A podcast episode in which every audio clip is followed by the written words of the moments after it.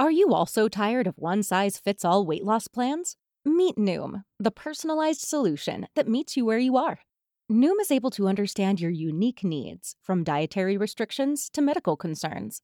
Unlike restrictive programs, Noom embraces your lifestyle and choices. Discover a sustainable approach to weight loss, tailored just for you. Honestly, Noom felt like it was made for me. It's not just about what I eat, it's about understanding why. With Noom, I've learned so much about myself and built healthier habits that stick. It's all about progress, not perfection. Say goodbye to restrictive diets and experience the Noom app for yourself with personalized lessons and expert coaching. Noom's psychology and biology based approach has helped over 5.2 million people achieve their goals.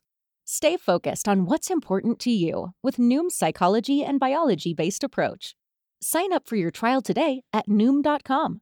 That's N-O-O-M dot com. And check out Noom's first ever cookbook, The Noom Kitchen, for 100 healthy and delicious recipes to promote better living. Available to buy now wherever books are sold. This episode may contain unsettling material or subject matter. Listener discretion is advised. The Murder in My Family, Episode 4. In the first three episodes of The Murder in My Family, we discussed three murder cases in which families of the victims don't know with certainty who killed their loved ones. But what if you did know who the killer was? And it wasn't just one of your family members that was killed, but rather two. What if the killer turned out to be somebody that you knew well?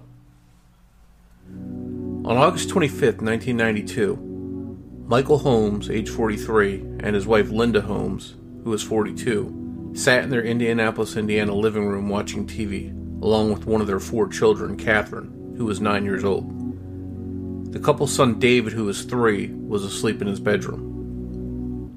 Everything was peaceful at 4808 North Park Avenue. Linda sat in her rocking chair reading, while Michael sat in his chair in front of the TV.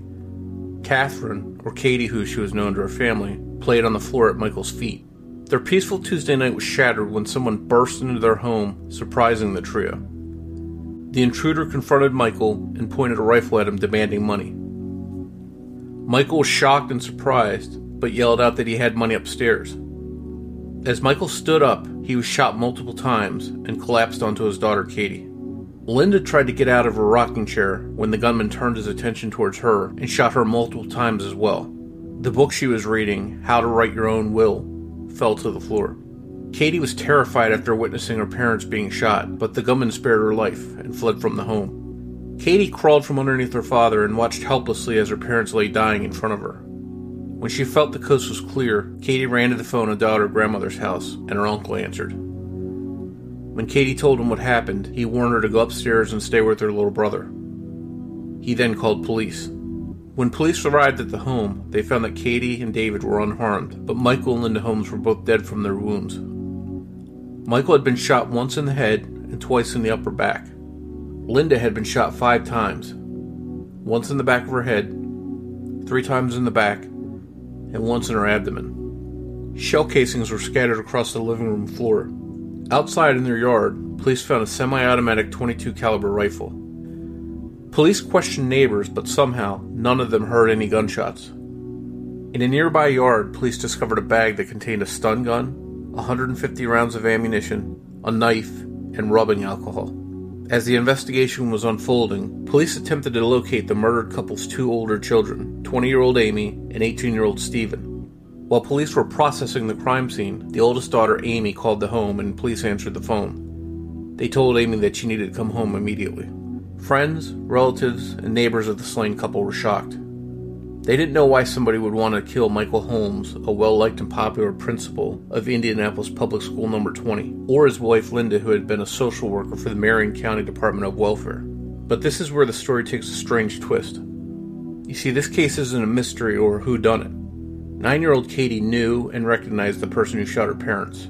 It was her own brother, Stephen. When Amy arrived home, she told police where her brother lived.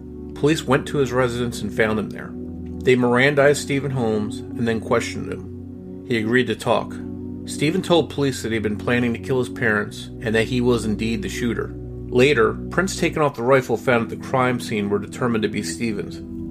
Police discovered that Stephen Holmes had purchased the rifle only a few months before using it to murder his parents. Stephen also admitted that he had brought the stun gun to use on any potential neighbors that may have heard the shots and come to investigate.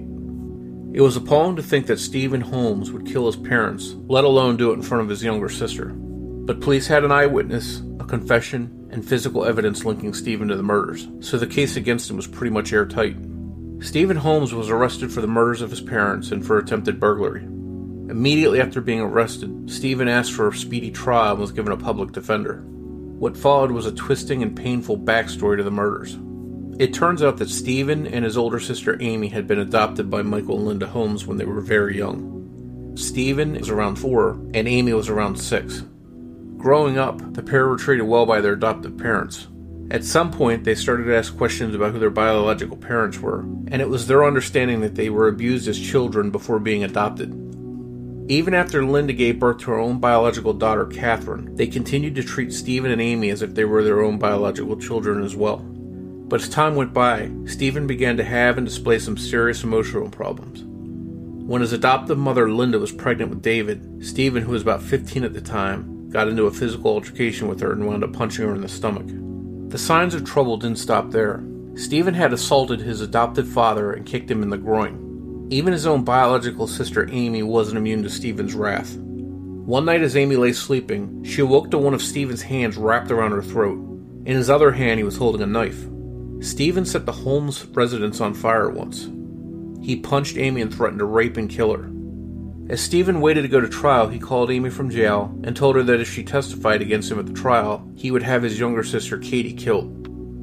While the trial approached and media covered the case, Stephen Holmes agreed to do an interview with a local television station. When talking about his memories of life before being adopted by Michael and Linda Holmes, Stephen said he couldn't remember if he had been abused or not. Stephen went on to say that even if he had been abused, it would be a cop out to blame the murders of his adoptive parents on abuse he had suffered as a very young child.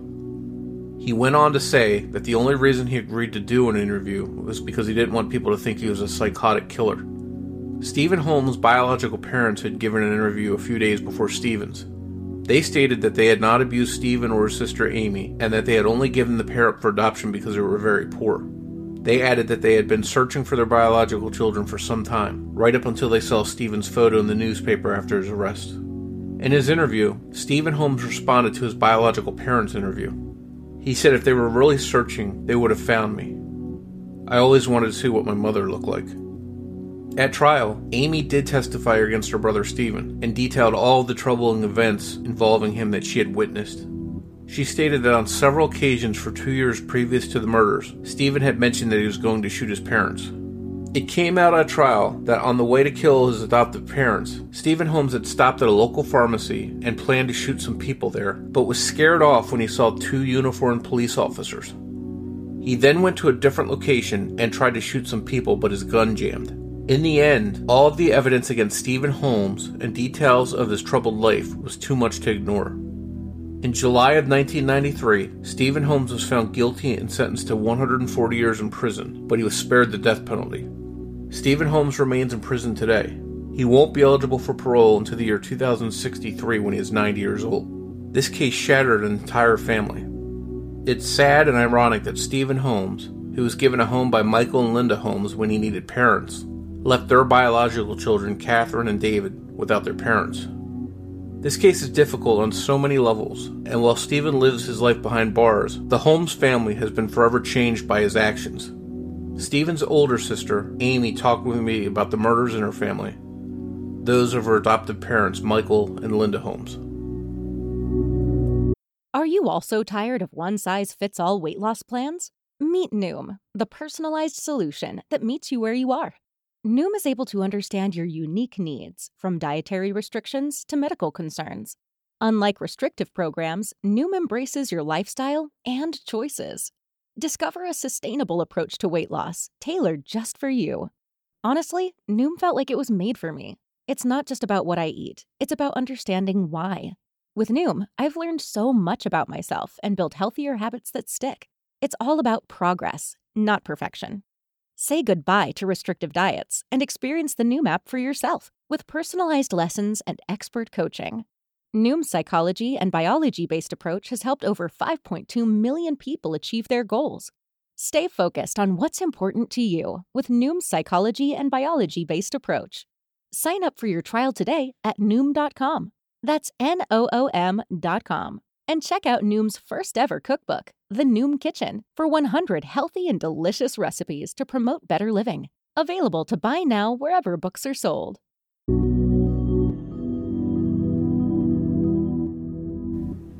Amy, thanks so much for joining me to talk about the murders in your family, the murders of your parents, Mike and Linda Holmes. Well, thank you for having me. This was such a sad case all the way around for you. The first thing I have to ask you is how difficult was it to get through this ordeal? I'm not even sure you can quantify it. It was surreal, I guess is the best word to use. I remember the night it happened later after, you know, having gone to the house, having gone to the police station and finally getting home, just sitting on my roommate's car outside and thinking, this is what you read about on the news. This is what you see in the movies. This doesn't happen in real life, you know. All these people are going to wake up in the morning and they're going to see this and they're going to be thinking the exact same thing, you know. This is wow, that poor family, I can't even imagine. But honestly, those of us there couldn't imagine. It was just beyond any kind of realm that you, I mean, you just can't even imagine. It was just painful, angry, shattered. Your whole life just is gone in, in a matter of, I think, three minutes total. If you can, Amy, tell us a little bit about your background and what brought you and your brother Stephen to be living with Michael and Linda. My biological parents, we share the same biological mom, but my biological dad was in Vietnam when I was born, and he never really came back from the war, if that makes sense. Physically, he did, but mentally, he never did. So he was never a part of my childhood, but a lot of men were. Um, our biological mother had a lot of boyfriends, and they were not nice people. Stephen was born with alcohol fetal syndrome, as was another younger sister of ours. I think two of the three of us were born with cocaine in our system. There was always drugs, always alcohol. I, I knew how to roll a joint before I was five years old. We never did them as far as I know. I don't know that Sheriff gave us drugs, but we would just help, you know, prepare them. Our biological mom, Patty, was just, she was insane. I mean, there was a lot of anger, and probably a lot of fear in her too, but she definitely couldn't be alone. And then um she was with Stephen's biological dad for just a few months and then he was gone. Then she married Gary and we moved to Wisconsin and we were there for about a year and a half. Gary would get blackout drunk and beat us till he passed out. Often we would have already been passed out and at this point, you know, we were two, three, four years old I, I remember him smacking our little sister, who would have been less than one, smacking her clear across the room. Just so much violence and neglect. We were often locked in rooms for days at a time. We weren't fed very often. We um, in and out of foster care, in and out of foster care. At one point, before our youngest sister came along, Patty actually sold us to a couple we were in their care as foster children, and the state was ready to return us to Patty. And Patty said, Well, you can have them for $10,000. The couple paid her the $10,000. We were doing really well in their home, apparently. We were thriving, gaining weight, doing really well. And then she came back for more money, and they wouldn't, they couldn't pay. So she took us back. And it, that was just it. That was the whole first, you know, four, five years of our lives was just like that. Well, finally, she and Gary split up, and I'm not quite clear exactly on all the details of what happened with our younger sister, but from what I understand, Gary kidnapped our younger sister and took her out to California, where he then deserted her to Kmart, and she was adopted into another family Gary's biological brother and, and wife. We were taken back to Indianapolis by Patty, and her mother stated she would not help her raise us. So Patty took us to um, the children's home, the guardian's home, which is just a nice word for an orphanage. Told us she was going to the grocery store and she'd be right back. but we uh, stayed there for a few months and then we went into another foster family for a year, which was at that time is when Mike and Linda, our parents, decided that they were going to adopt us, and that's a year long process. Different visitations, you know, you start off with just a couple hours, and then you work up to overnights, and then the actual adoption. So that was a real stabilizing experience or a big improvement for you and your brother? It was. It was, you know, they were just really excited to have us. They I mean, they picked us out. They were told we were very troubled, that we had suffered greatly uh, it didn't take them long to figure out we had also been sexually abused, that we um, were terrified of alcohol, we hoarded food. you know, we were just, we were very damaged kids. We were very broken. And despite all that, they still took us. They, they wanted us. And, and that was just kind of who they were. You were with Mike and Linda for 15 years and you consider them to be your parents. Is that right? Yes, when I say mom and dad, they are the only ones I'm speaking of. Once you moved in and got accustomed to living there, how was family life? It was hard. Um, I think they were really good people who wanted to do the best that they could. However, I think one of the most fateful decisions they made was not to put us in counseling immediately. But this was the late 70s, so that really wasn't, you know, a huge thing. Therapy wasn't something everybody was rushing into. I think for my end, it for me, it probably would have been extremely beneficial to have had therapy right away. I don't know that it would have helped Stephen because I think at that point he had, I think he was, you know, most people are born with sociopathic tendencies if they are sociopaths, not most people, if you understand what I mean. Uh, most sociopaths are born that way. And I think the abuse and things he suffered certainly contributed to that. So I don't know that immediate therapy would have helped him very much, but I think it would have been extremely beneficial to me. So I think that was something that really could have been done differently. But, you know, from the get go, um, like I said, we had a lot of problems. We we lied a lot abused children learn lying becomes second nature to you because it's a survival mechanism. and that's a hard habit, especially for children to break. I know my father and I had a real hard time bonding, and I don't think that we ever really truly did because I was inappropriate with my affections because of what I had been going through, and they weren't quite sure how to handle that. So, what it became was he didn't let me sit on his lap. You know, hugs. I got hugs, but they were more distant. But in a small child's mind who's been through what they've been through, that's kind of seen as a rejection, even though that totally was not the case. You know, but a young mind can't really process that. So I think he and I also missed some important bonding there. But we settled in. I mean, Steve had a lot of problems from the get go. He went to a couple of different preschools, a couple different kindergartens. He was very violent from the very start. But they tried to give us a real sense of normalcy. You know, it was family dinners every night. There was vacations. We went camping almost every weekend as long as the weather was decent. Once a year, we would take trips, you know, Florida. I've been to just about every state in this country. so they really tried, you know, church on Sundays, Bible study. There was a lot of, you know, really trying to make things normal for us. T-ball, extracurriculars, piano lessons. It was they really tried to make everything as normal as possible for us. We had just been through too much. So it sounds as if they did the best they could to give you a safe and stable family environment. They really did. They did the best they could with the knowledge and backgrounds that they had. And, you know, my dad was a teacher in the inner city schools. He was used to dealing with problem students. My mom had been a social worker with DCFS. So, you know, she was used to working with abused kids. However, when it's in your own home 24 7, it's a whole different ball game. and I don't know that anybody is adequately prepared for that. But they certainly did the best they could with what they had. You mentioned that Stephen showed signs of troubling behavior or mental illness early on.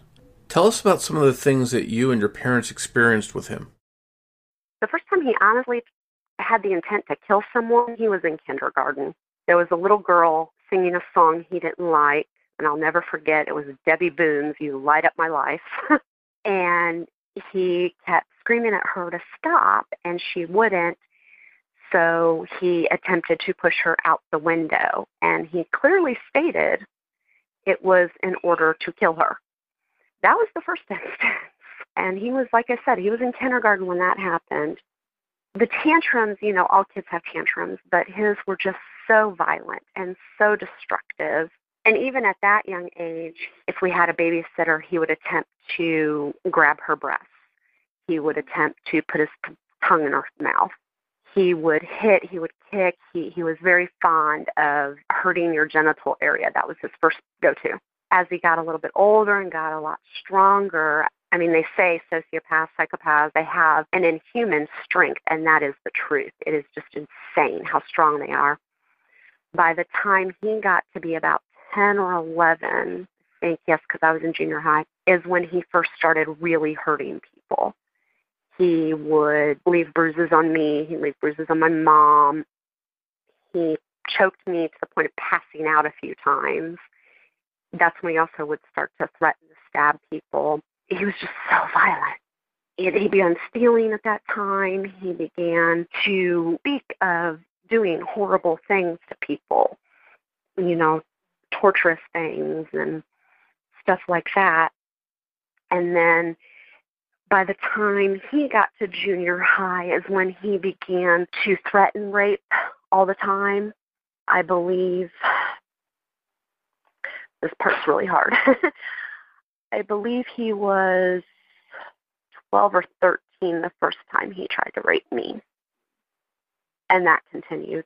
That continued up until I moved out of the house. When you experienced all of this stuff that you know isn't normal, did you tell your parents about any of it? I told my parents often. I tried to speak to other relatives because at this point, you know, I'm showing up to school with bruises, sprains, just all kinds of things. And I and I tried to tell people. Uh, CPS came out to our house a few times, but my parents were very much, you know, and then by the time I got to junior high and freshman year of high school, I was also attempting suicide frequently, self harming frequently. So we did begin counseling. He began counseling, I began counseling, we began family counseling.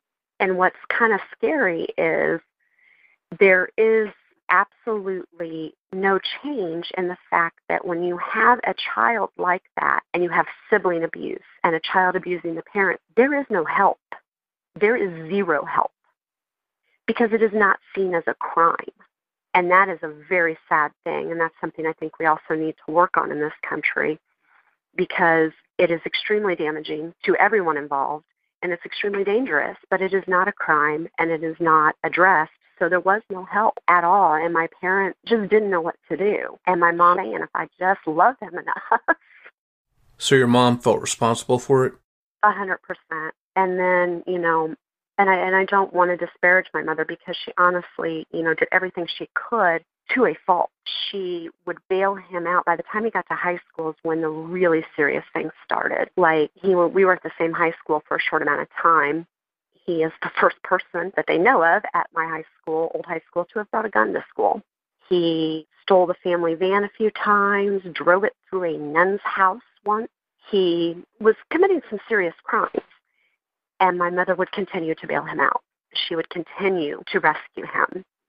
A year and a half before they died, they were gone. I was home. They'd gone out gone for the day out of town to visit relatives. I was home because I had plans that night to see my best friend, and I hadn't left yet. My brother Stephen was very angry at me for something I don't remember what at the time. He set fire to the house, and he caused massive amounts of damage, massive amounts. The house was inhabitable for almost two months. And when I had called home to say, hey, I'm not coming home tonight, and my dad said, my dad accused me of setting the fire, which understand the reason he did that was because my brother had told them that's what had happened. So I went to the house and there was so much damage. The fire had, he had started it in his room. Apparently, it came out afterwards. Once it was proved that I could not have done it because my time was accounted for all night, my brother admitted he did set the fire and hope that either I would come home and be caught in it because I was expected home, or that I would be blamed for it. And the arson investigators told my mom, you need to press charges. And my parents did not press charges. They did not. Your parents didn't want to give up on him then? They would never give up on him. He did spend some time at Knightstown, which is kind of like a uh, boys' home. I think they have girls too, but it's kind of like a, uh, it's not juvie, but it's something like that. It's a group home for offenders. It's an alternative to juvenile detention, which my mom had pushed for. And he did spend some time there. That did not help him. He was uh, raped there and suffered some long term damage because of that. Had to have some surgeries when he was released due to that. So my mom became even more reluctant at that point to do anything. A year or two before the murders, Stephen started saying that he wanted to kill your parents. Did you tell your parents about those threats? Oh, yeah, definitely. I had many conversations with my mom. I had moved out when I was 18 and I was kind of in and out at the time. And my mom and I had many conversations and I would tell her, Mom, one of these days he's going to kill you guys, or he's going to kill me. He's going to kill somebody. The only thing in this boy's future is prison or death. You've got to do something. But she had no idea what to do because, like I said, there were there were just like no. I mean, other than letting him go to jail when he did these things, which I, you know, still maintain was something that could have been done. But also, as a mother, I understand you don't want to do that to your kids. You just don't. But we talked about it many times, and there were a couple of times when I lived away from the house before he turned 18 that my mom would call me. I think it was three separate times, and she'd say, Stephen threw a rock through the dining room window. Stephen um, did this. Stephen did that. Your dad will lose his mind. Can you please take Stephen for the night? And he would come stay at my place for the, just for the night. And I just, you know, I kept telling her, Mom, you, you've got to do something. You got to, you know, you don't want to give up on him, but at the same time, he's going to kill somebody. He's going to kill one of us. My mom and dad honestly thought it would probably be me before them, or my dad thought, you know, it'd be him. I don't think any of us really truly believed he'd kill our mom just because she was the one that always bailed him out. But there was no doubt he would kill our father, no doubt at all she just didn't know what to do. And then he was uh, maybe eight months before the murders. He was in a very bad car accident. He was in a coma. He had to have a steel plate put in his head, and my mother was by his side the whole time. She she went up to Michigan. She sat by him the whole time, and she promised him she would never give up on him. But once he turned 18, mom and dad did move him out of their house. You know, they had two other kids at home and they told him, you know, you, you're just you're too violent. You can't live here. So what they did was they paid for his apartment. They paid his bills. They bought his groceries. My mom did his laundry. You know, came over and cleaned, and that's where he had been living for about a month before the murders. And uh, the night of the murders, or the week of the murders, my mom had found a gun in his apartment when she went over there, and she told him as long as you have those weapons, there were other things too, you can't come home. So I think we all knew, you know, that this this was coming. And my mom and I had actually had a discussion just a couple of weeks beforehand. She had called and told me that he had the guns, and I told her, you know, yeah, don't don't freaking let him in the house. You can't, you know, keep your doors locked can't let him in. But a few weeks before that, she and I had spoken, and she told me, you know, hey, if anything ever happens to your dad and I, this is where we want your brother and sister to go. This is what we want done with the house. This is what, and I said, Mom, you need to write this stuff down. You know, I can't. Nobody's going to listen to me. you need to make a will, which ironically enough, she was working on the night they were killed. If you can, take us back to after the murders, after your parents are gone. What happened to you and your siblings? Well, by law, because I was the oldest, and obviously Steve wasn't anywhere in the picture, the custody of my brother and sister automatically reverted to me, as did the house, but I immediately signed paperwork. I was nowhere. I mean, I had my own issues. I, I abused drugs, alcohol, and everything else as a teenager, including at that time. So they went to live with an aunt and uncle after there was a bit of a custody battle with my dad's side and my mom's side. But ultimately, it was pretty well known that my mom and dad wanted the kids to go to my mom's sister and her husband. So they went there, and I just kind of, I was going to move back home. That's why I was supposed to actually be there the night they died. I was going to move back home, get my GED, go to college, get my driver's license, all of that. And I just kind of got even more lost. I already had a lot of issues with the extended family because of my behavior and rebellious behavior and dropping out of school and all the things I did. And that drifted further apart. And in my aunt and uncle's attempt to make a family unit with my brother and sister, I really wasn't included, which was perfectly understandable. They they needed to do that to make a unit with the kids but it just kind of left me feeling more drifting. I think a lot of people think, you know, hey, you're 20, you're an adult, but you're really not. You know, you're still kind of a stupid kid at 20. you know, you still need direction and you still need support, and it just kind of all went away in an instant. And I mean, I'm blessed that I had great aunts and uncles who still were 100% on my side and still 100% supportive, and, and they helped a lot. In some ways, you were back to square one. You were an adult, but the family part was missing again. Exactly. You know, it's kind of affected every relationship I've had since then because I search for that and I, I try to find that and I will find myself or have found myself in the past in relationships that were not healthy at all. But I clung to them because family, you know, there's a sense of belonging, whether it's good or bad, you belong. And I actually, shortly after my parents died, my biological mother, who was back with my biological father, came crawling out from under her rock, and I went to live with them for a while. It was a horrible experience. I kind of blocked out all the abuse from before, you know, and everything, and just because I was so lost, you know, and then I, I wanted that family back so bad, and I blew that one up on purpose. I, I did things to make sure that they would not want me living there, and I left that, and then went and got married. so you got married. How did you adjust after that? It it took a while. Um, my first marriage blew up, like you know, pretty much everyone knew it would, including us. we definitely got married for the wrong reasons. Um, and then I went on to have you know some other long term relationships and had my first child. Luckily, I had gotten clean and and stopped self harming and everything before I had my oldest. Then I, you know, was a single mom for about nine years and then I got remarried and was married for 10 years and had another child and you know I had my stepson. And it was good for me to have all that family back. And you know ultimately that marriage did not work out for various reasons but it's gotten so much better. I don't see you know when a relationship doesn't work out I no longer really feel that sense of rejection and abandonment. And that's whether it's a friendship family whatever.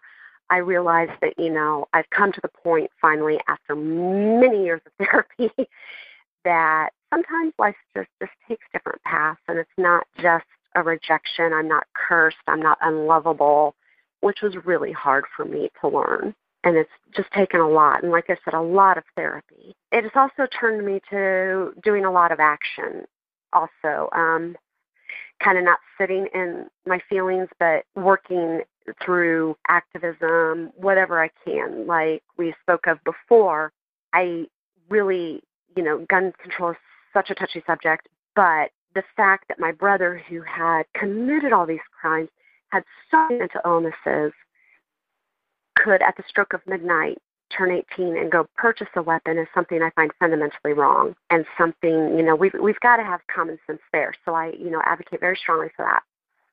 I advocate for better mental health care because that is a, at the root of so many of the issues. Are you also tired of one size fits all weight loss plans? Meet Noom, the personalized solution that meets you where you are. Noom is able to understand your unique needs, from dietary restrictions to medical concerns. Unlike restrictive programs, Noom embraces your lifestyle and choices. Discover a sustainable approach to weight loss, tailored just for you. Honestly, Noom felt like it was made for me. It's not just about what I eat, it's about understanding why. With Noom, I've learned so much about myself and built healthier habits that stick. It's all about progress, not perfection. Say goodbye to restrictive diets and experience the Noom app for yourself with personalized lessons and expert coaching. Noom's psychology and biology based approach has helped over 5.2 million people achieve their goals. Stay focused on what's important to you with Noom's psychology and biology based approach. Sign up for your trial today at Noom.com. That's N-O-O-M dot com. And check out Noom's first ever cookbook, The Noom Kitchen, for 100 healthy and delicious recipes to promote better living. Available to buy now wherever books are sold.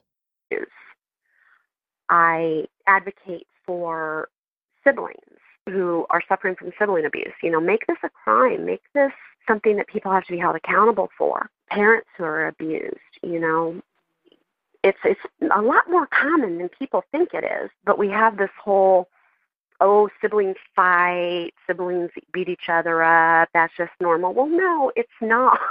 you know, yeah, siblings fight, but siblings holding knives to each other's throat is not normal. And we need to address that. And I think that all starts with a lot better, you know, mental health advocacy and care. And I've actually been working on a book for years since this all happened about people who are sociopaths, serial killers, family killers, family annihilators, to kind of address those issues and help bring them to light and kind of hopefully maybe make some progress that I have not seen made, you know, in these 26 years. It sounds like you're using the pain and the trauma that you suffered in a positive way to maybe help other people. I hope so. I really do. I, I know I, I've done a lot of work over the years with abused kids um, taken in kids. You know, my husband and I, we were neighborhood mom and dad. We we helped. Uh, we've taken in a few kids here and there for short amounts of time. We really just, you know, I've tried to do everything I can within my own because I do have a disability and an illness and all that. So within my own physical limitations. And like I said, I've been working on this book forever. I'm finally at the point where I'm, I'm ready to start writing. I'm done with all the research. So I'm hoping that somebody listens, you know, and that we can get some changes and I write my congressman and I, I do all that. Let me ask you about Katie specifically. She witnessed the actual murders. How is she doing after seeing something so horrible? She received some therapy afterwards, and now I don't. I'm not in touch with my brother, and, my youngest brother and sister any longer. Um, we had a falling out a few years ago, but they're they're well they they real all things considered they're they're doing well they you know they have good jobs they're productive members of society you know and and they're kind of they're carrying on well my sister has a family and they're carrying on you know the traditions of which we were raised in you know family dinners family family family family first and all things considered they're doing well i'm sure it haunts her but it does us all. Your brother stephen was sentenced to a lengthy prison sentence and will probably never get out. Did you have any contact with him once he went to prison? No. Uh, shortly after it happened, he called me and he wrote me and i just i i have nothing to say to him you know. Over the years he's tried and i and i got updates. I get updates over the years and he he hasn't changed. He hasn't. He had time taken off his sentence for you know you can get time taken off for like getting your degree and things working in the chapel, things like that. But then time was added back on because he attempted to murder an orderly or a trustee and other things. He spent some time on the shoe unit. He spent like two or three years in the shoe unit, which is a complete lockdown in Michigan City. It's it's maximum worst of the worst because of his behavior. And there's just really nothing he can say that's going to make any difference. And I've thought about it over the years you know, going and talking to him, but he can just lie to me or you know try to get money out of me or it's just so for my own peace of mind, I forgave him for my own sake and just let it go. I think that you forgiving him and letting all of that go speaks to your self healing and progress. Absolutely. I mean, we feel the family doesn't talk about him very often. I don't talk to my dad's side of the family outside of like one cousin, and we talk about him occasionally. But like my mom's side of the family, we don't we don't talk about him very often. Every once in a while, his name will come up, or every once in a while, when my grandma was still alive, she'd ask me if I'd heard anything. But like I said, from everything I've heard, he's he's no different. He hasn't changed. Do you think that Stephen's actions are a result of the abuse he suffered in the environment he was exposed to as a child? Oh my, that's something I've studied extensively. I took a lot of criminal justice classes and um, for my own per- research purposes and psychology classes. So there's there's a lot of arguments to be made about nurture versus nature, and it's really, I think in my brother's case, it's really difficult to tell. I think that, like I stated before, a lot of sociopaths are just born that way. But sociopaths can be made. If bonds are not formed, like attachments, positive, nurturing attachments are not formed when you're very young, you don't form that empathy. You don't form those human connections.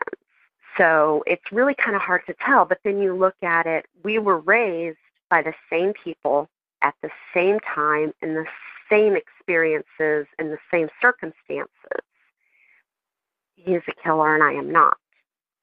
Then you flip over to, well, males, when they have been seriously and severely abused, are more likely to act out, whereas females are more likely to self harm in a variety of ways.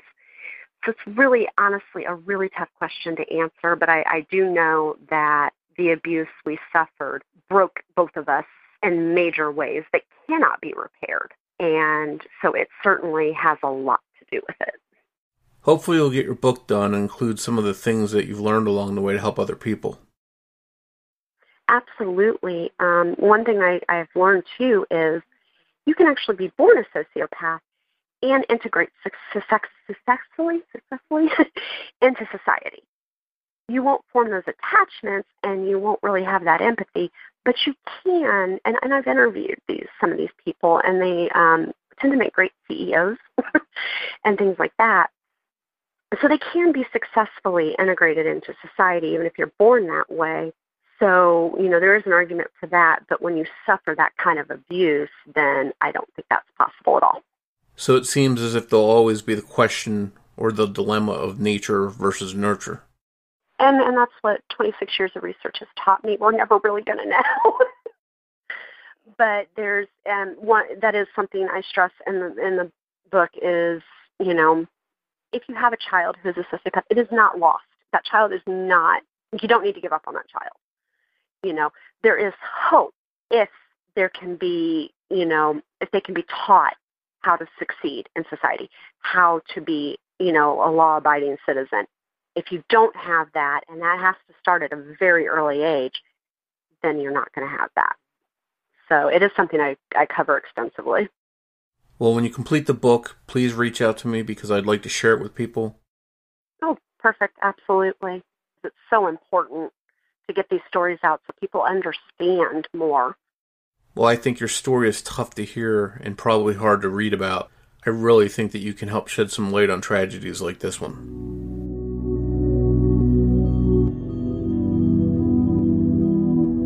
Thank you for joining me for this episode of The Murder in My Family. If you enjoy the podcast, please take a moment to rate and review it on iTunes or wherever you listen to podcasts so that the show can continue to grow and reach new listeners. To learn more about the show or the cases we discuss, please visit themurderinmyfamily.com. You can also find us on Twitter or on Facebook. If you'd like to support the show on Patreon, it's always appreciated, and you can do so by visiting patreon.com forward slash the murder in my family. In each episode, I give a shout out to any new Patreon supporters. For this episode, I'd like to thank Kara Jarvis and Nancy Gerard. Thanks to all of the patrons that generously donate and keep the podcast going. If you prefer to, you can also support the show through a PayPal donation by visiting paypal.me forward slash the murder my family. And until next time, remember, every murder victim means something to somebody.